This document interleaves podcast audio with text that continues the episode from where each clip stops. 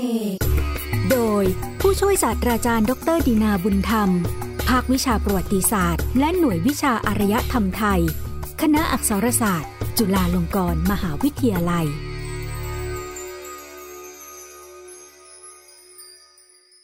ยนต์อุษาคเนย์รายการมนต์เสน่ห์สะท้อนวิถีชีวิตสังคมศาสนาและวัฒนธรรมแห่งเอเชียตะวันออกเฉียงใต้ชุดยนต์โลกมุสลิมตอนศาสนาอิสลามและชาวมุสลิมในสมัยกรุงศรีอยุธยาท่านผู้ฟังครับอาณาจักรอยุธยาอันเป็นรัฐต้นกำเนิดของสยามประเทศที่ต่อมาคือประเทศไทยเรานั้นแม้เป็นรัฐที่ตั้งอยู่บนแผ่นดินใหญ่ของเอเชียตะวันออกเฉียงใต้มีประชากรส่วนใหญ่คือกลุ่มคนที่พูดภาษาตระกูลไตไทยและนับถือพระพุทธศาสนาฝ่ายเถรวาทแต่ปรากฏหลักฐานมากมายที่แสดงให้เห็นว่าอาณาจักรอยุธยานั้น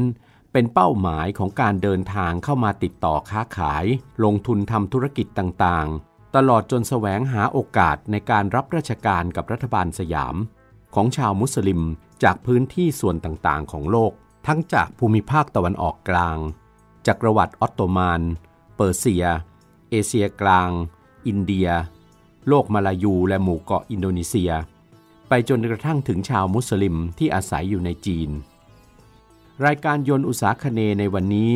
จึงขอนำเสนอเรื่องราวของศาสนาอิสลามและชาวมุสลิมที่เข้ามาในสมัยกรุงศรีอยุธยาข้อมูลต่างๆที่นำมาเสนอในวันนี้รวบรวมได้จากบทความเรื่องศาสนาอิสลามในสมัยกรุงศรีอยุธยาของอาจารย์อาลีเสือสมิงผู้ทรงคุณวุฒิประจำสำนักจุฬาราชมนตรีครับในสมัยกรุงศรีอยุธยาชาวสยามคุ้นชินกับการปรากฏตัวของชาวมุสลิมกลุ่มต่างๆที่เดินทางเข้ามาตั้งรกรากและถิ่นฐานทั้งในกรุงศรีอยุธยาและหัวเมืองต่างๆของประเทศสยามชาวสยามเรียกชาวมุสลิมกลุ่มต่างๆโดยรวมๆว่าแขกดังมีหลักฐานปรากฏอยู่ในกฎมนเทียนบานที่กล่าวถึงชนมุสลิมกลุ่มต่างๆที่อาศัยอยู่ในพระนครศรีอยุธยาว่าพิริยะหมู่แขกขอมลาวพม่าเม่งมอญมะสุมแสงจีนจามชวานานาประเทศทั้งปวงเดิมทีเดียวคำว่าแขกจำกัดความให้ใช้เรียกชนชาติต่างๆทางตะวันตกของประเทศสยามประเทศที่เป็นชาวอินเดียอิหร่านอาหรับหรือกลุ่มคนที่เดินทางมาจากเอเชียกลางซึ่งส่วนใหญ่นับถือศาสนาอิสลามส่วนชนชาติอื่นๆที่อยู่ทางตะวันตกที่ไม่ใช่พวกฝรั่งหรือพวกแขกที่นับถือศาสนาอิสลามต่อมาก็สามารถเรียกว่าแขกได้โดยอนุโลมเช่นแขกฮินดูเป็นต้นจนในภายหลัง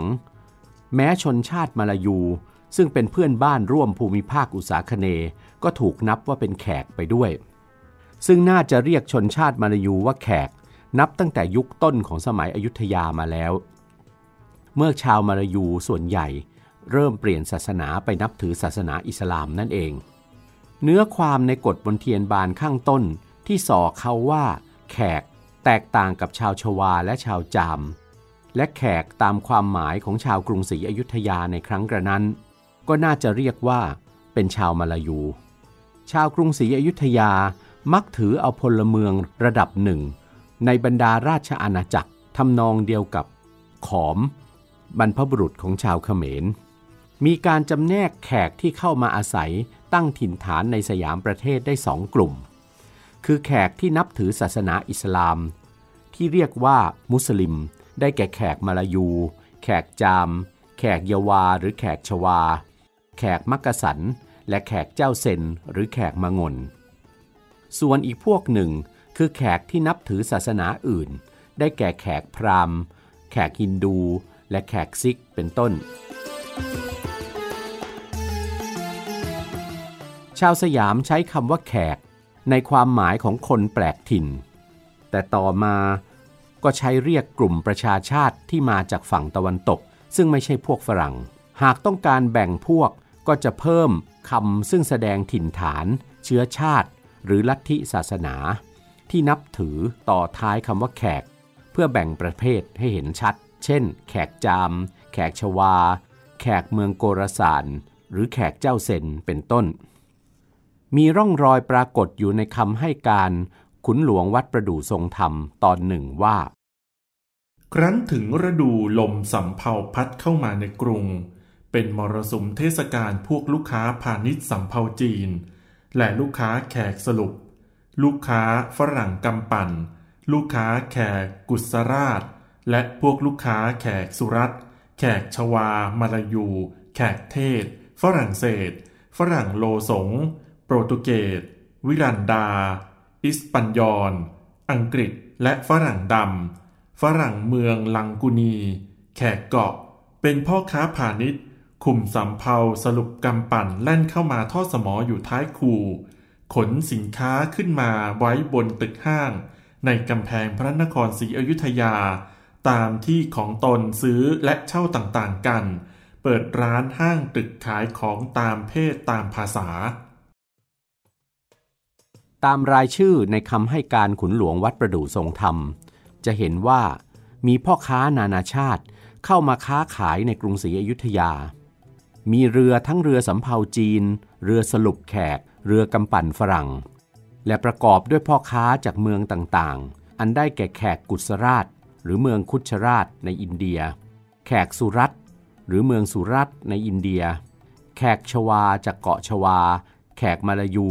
หรือแขกเทศอื่นๆเฉพาะบรรดาพ่อค้าแขกก็จัดได้ว่ามีหลายพวกหลายเหล่าด้วยกันดังที่มีปรากฏหลักฐานในบันทึกของลาลูแบร์ราชทูตฝรั่งเศสที่เข้ามาในรัชกาลสมเด็จพระนารายมหาราชว่าแขกเมืองที่ได้มาสู่กรุงสยามมีแขกสามหรือสี่จำพวกมาจากเมืองเบงกาลาในบัดนี้รวมเป็นชาติหนึ่งแขกมัวเท่านั้นควรจะนับว่าเป็นอย่างปกติได้ชาติหนึ่งโดยมีมากกว่าสิบพวกทั้งสาเหตุที่มาสู่กรุงสยามเล่า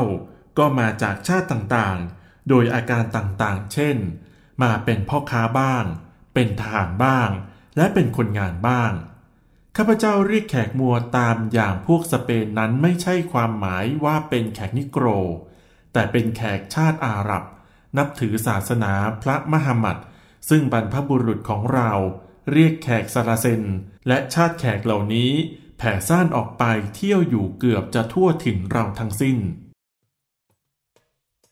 กลุ่มที่จดหมายเหตุที่เรียกว่าแขกมัวนั้นคือชาวอาหรับจากตะวันออกกลางและแอฟริกาเหนือแต่บางครั้งก็หมายถึงพวกมุสลิมที่มาจากอินเดียด้วยโตเม่ปีเรชนักเดินทางชาวโปรตุเกสที่เข้ามาในกรุงศรีอยุธยาในราวรัชสมัยสมเด็จพระชัยราชาธิราชกล่าวถึงการตั้งถิ่นฐานของชาวมุสลิมเชื้อชาติต่างๆอยู่ตามเมืองท่าของสยามโดยเฉพาะชาวอาหรับเปอร์เซียหรือชาวอิหร่านและพวกแขกกะลิงจากอินเดียใต้ซึ่งหมายถึงชาวอินเดียจากแคว้นกะลิงครัฐเฟอร์นัลเมนเดสปินโตนักเดินทางชาวโปรตุเกสที่ผ่านเข้ามาประเทศสยามในช่วงกลางพุทธศตวรรษที่ยี่สิบในรัชสมัยสมเด็จพระชัยราชาธิราชเล่าถึงชุมชนมุสลิมในอยุธยาไว้ว่าในเมืองหลวงแห่งนี้มีสุเหร่าเจ็ดแห่งเป็นของพวกเติร์กและอาหรับมีเคหสถานของพวกมัวในเมืองนี้ประมาณ สามหมื่น หลังคาเรือนคำให้การของปินโตที่ว่าชาวมัวมีเคหสถานในกรุงศรีอยุธยามากเป็นเรือนหมื่นนั้นดูออกจะเกินจริงแต่ก็พอประมาณได้ว่ามีมากอยู่พอสมควรแต่ก็น่าจะหมายรวมถึงประชาคมมุสลิมโดยรวมทุกเชื้อชาติมากกว่า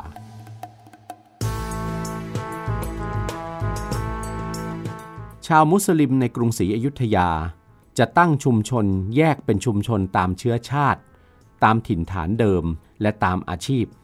จากแผนที่ในจดหมายเหตุของลาลูแบร์แสดงให้เห็นตำแหน่งที่ตั้งของชุมชนมุสลิมสองกลุ่มคือพวกมาร์กาซ่าหรือแขกมักกะสันเป็นกลุ่มมุสลิมที่อาศัยอยู่ทางตะวันตกเฉียงใต้ของเกาะสุลาเวสีหรือเซลิเบสในหมู่เกาะอินโดนีเซียและแขกมาลายูซึ่งตั้งถิ่นฐานอยู่ริมแม่น้ำนอกกำแพงเมืองกรุงศรีอยุธยาไปทางทิศตะวันตกเฉียงใต้ผังเมืองกรุงศรีอยุธยา ซึ่งเขียนโดยวิศวกรชาวฝรั่งเศสในรัชสมัยสมเด็จพระนารายมหาราชก็ระบุถึงชุมชนชาวจีนและชุมชนแขกมัวว่าตั้งอยู่ในเขตกำแพงเมืองทิศตะวันออกเฉียงใต้เช่นเดียวกับแผนที่ของเอ็งเกลแบดแกมเฟอร์ชาวอังกฤษที่เข้ามาในกลางสมัยอยุธยาสำหรับเอกสารของไทยที่อธิบายถึงประชาคมมุสลิมกลุ่มต่างๆในสมัยอยุธยาได้แก่คำให้การชาวกรุงเก่าและคำให้การขุนหลวงหาวัดหรือขุนหลวงวัดประดู่ทรงธรรมเอกสารดังกล่าวบรรยายถึงชุมชนมุสลิมในเขตกำแพงเมืองกรุงศรีอยุธยาไว้ว่าคลองประตูเทศมีเข้ามาจนลำคูปากสมุทรแบ่งน้ำกลางเมืองออกริมตะพานนาคบรรจบกับคลองประตูเทศมีมีตะพานอิฐแต่บ้านแขกใหญ่ข้ามมาถนนบ้านแหตะพานวานอนหนึ่งมีคลองน้อยลัดจากคลองใหญ่ประตูจีนมาทะลุออกคลองประตูเทศมีตะพานอิฐเดินแต่ถนนบ้านแขกใหญ่เจ้าเซ็นข้ามศาลาอาศัยมาป่าคำให้การขุนหลวงวัดประดู่ทรงธรรมให้รายละเอียดเกี่ยวกับการตั้งถิ่นฐานของมุสลิมกลุ่มต่างๆในสมัยอยุธยาได้แก่แขกจามและแขกเทศว่าอาศัยในเรือนแพสองฟากแม่น้ำเจ้าพระยาตั้งแต่ท้ายปากคลองวัดสุวรรณดารารามตลอดมาจนถึงหน้าพระราชวังหลังผ่านท่ากายีออกนอกกำแพงกรุงเป็นบ้านแขกที่เรียกว่าแขกเก่าแขกพวกนั้นมีอาชีพฟั่นเชือกมะพร้าวขาย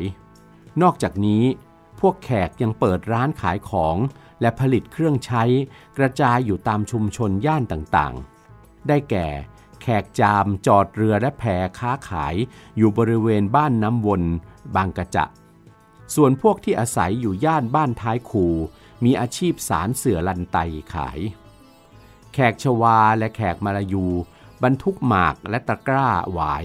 ใส่เรือปากกว้างสามสิบศอกสามวาทอดสมอขายอยู่ตรงปากคลองคูจาม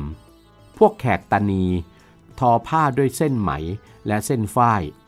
ตั้งบ้านเรือนอยู่ริมวัดลอดช่องทางตะวันตกของกรุงศรีอยุธยานอกจากนี้ยังมีพวกแขกตั้งร้านขายกำไลมือกำไลเท้า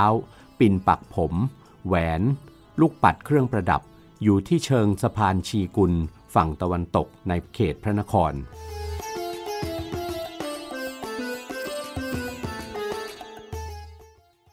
จากหลักฐานที่กล่าวมาข้างต้นแสดงว่ามีย่านหรือชุมชนของชาวมุสลิมในกรุงศรีอยุธยาใหญ่ๆแบ่งได้เป็นสามกลุ่มคือกลุ่มที่หนึ่งเป็นพวกที่มีชุมชนอยู่ริมฝั่งแม่น้ำเจ้าพระยาตรงข้ามกำแพงเมืองด้านทิศใต้และทิศตะวันตกเฉียงใต้กลุ่มที่สองเป็นกลุ่มที่ตั้งชุมชนอยู่ในเขตริมกำแพงเมืองด้านนอกใกล้คลองหรือแม่น้ำและกลุ่มที่สามคือพวกที่ตั้งชุมชนอยู่ภายในกำแพงเมืองกรุงศรีอยุธยาอย่างไรก็ดียังมีชุมชนมุสลิมบางกลุ่มที่ตั้งชุมชนกระจายอยู่ตามย่านอื่นๆแต่ส่วนใหญ่มักตั้งอยู่ริมแม่น้ำลำคลองหรือตลาดการค้าที่ติดต่อสัมพันธ์กับชุมชนเมืองได้ง่ายส่วนตลาดนอกเมืองนั้นอยู่รอบเกาะเมืองภายนอกกำแพงพระนครศรีอยุธยาคำให้การชาวกรุงเก่าบันทึกไว้ว่ามีทั้งตลาดน้ำที่ลอยเรืออยู่ในแม่น้ำและตลาดบกที่อยู่บนบกดังนี้ตลาดน้ำหรือตลาดเรือมีสี่แห่งเป็นตลาดใหญ่ที่อยู่ที่แม่น้ำรอบพระนครศรีอยุธยาคือตลาดน้ำวนบางกระจะอยู่บริเวณสามแยกแม่น้ำหน้าวัดพนัญเชิงตลาดน้ำปากคลองคูจามอยู่ใต้วัดพุทธไทยสวรรค์ท้ายสุเหร่าแขก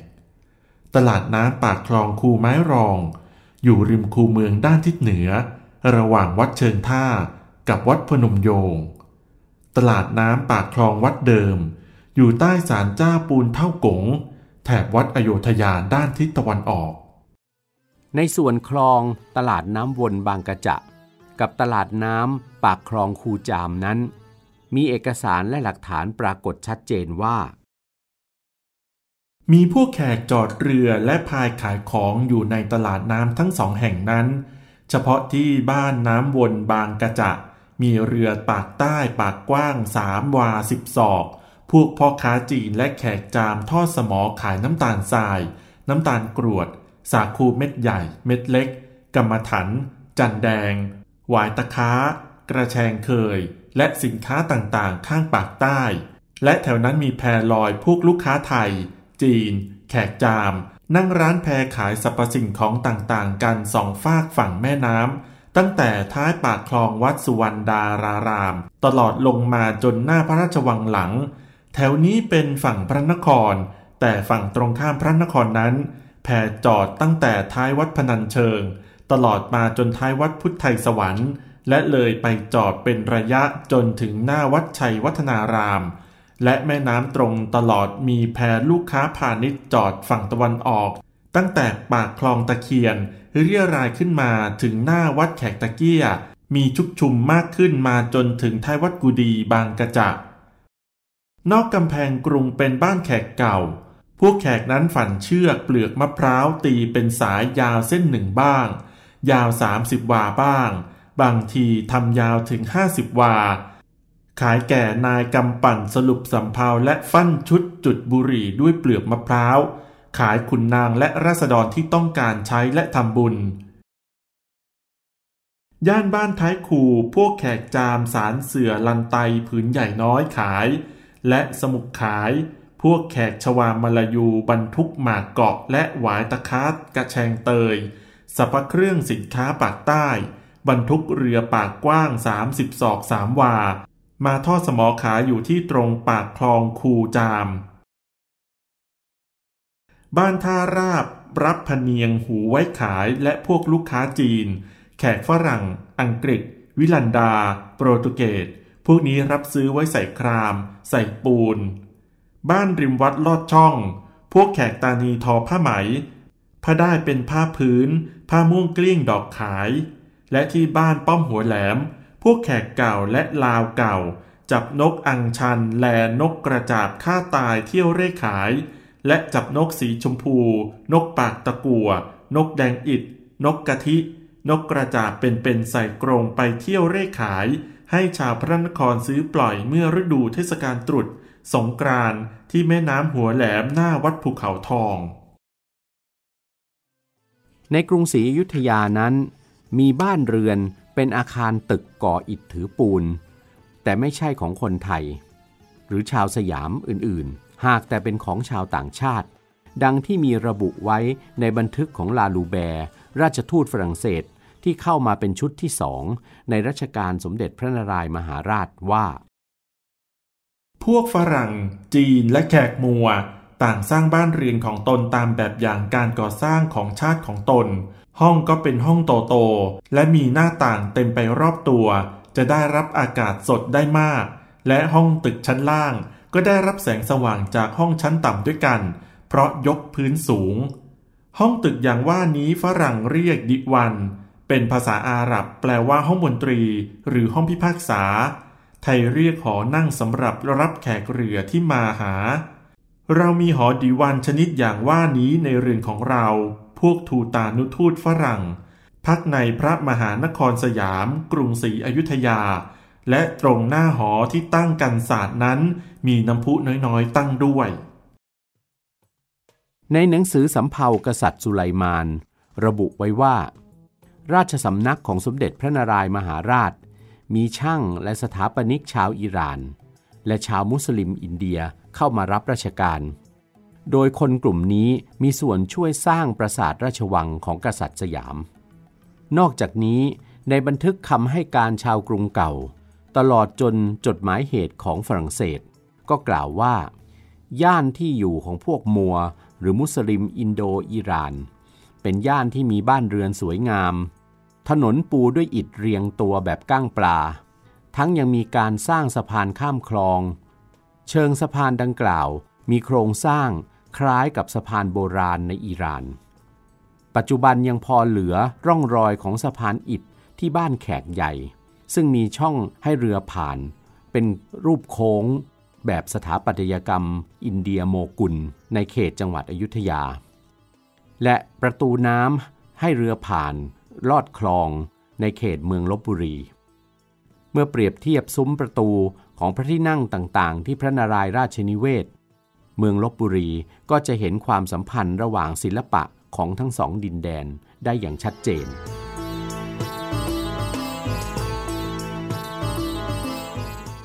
ท่านผู้ฟังครับจะเห็นได้ว่ากรุงศรีอยุธยา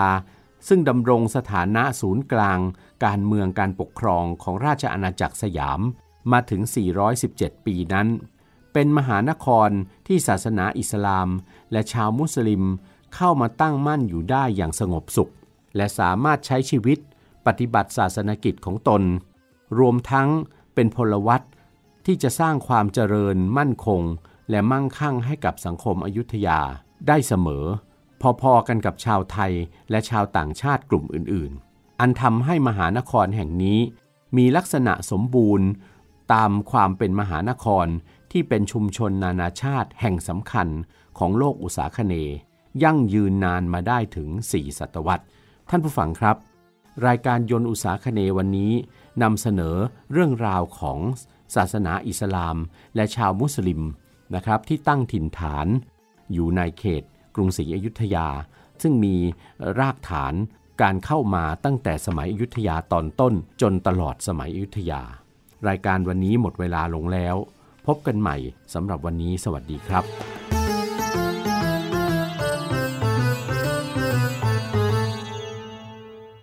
ยนต์วิถีดูชีวิตเรื่องประวัติศาสตร์และศิลป์ในเอเชียตะวันออกเฉียงใต้ฟังในรายการยนต์อุษาคเนย์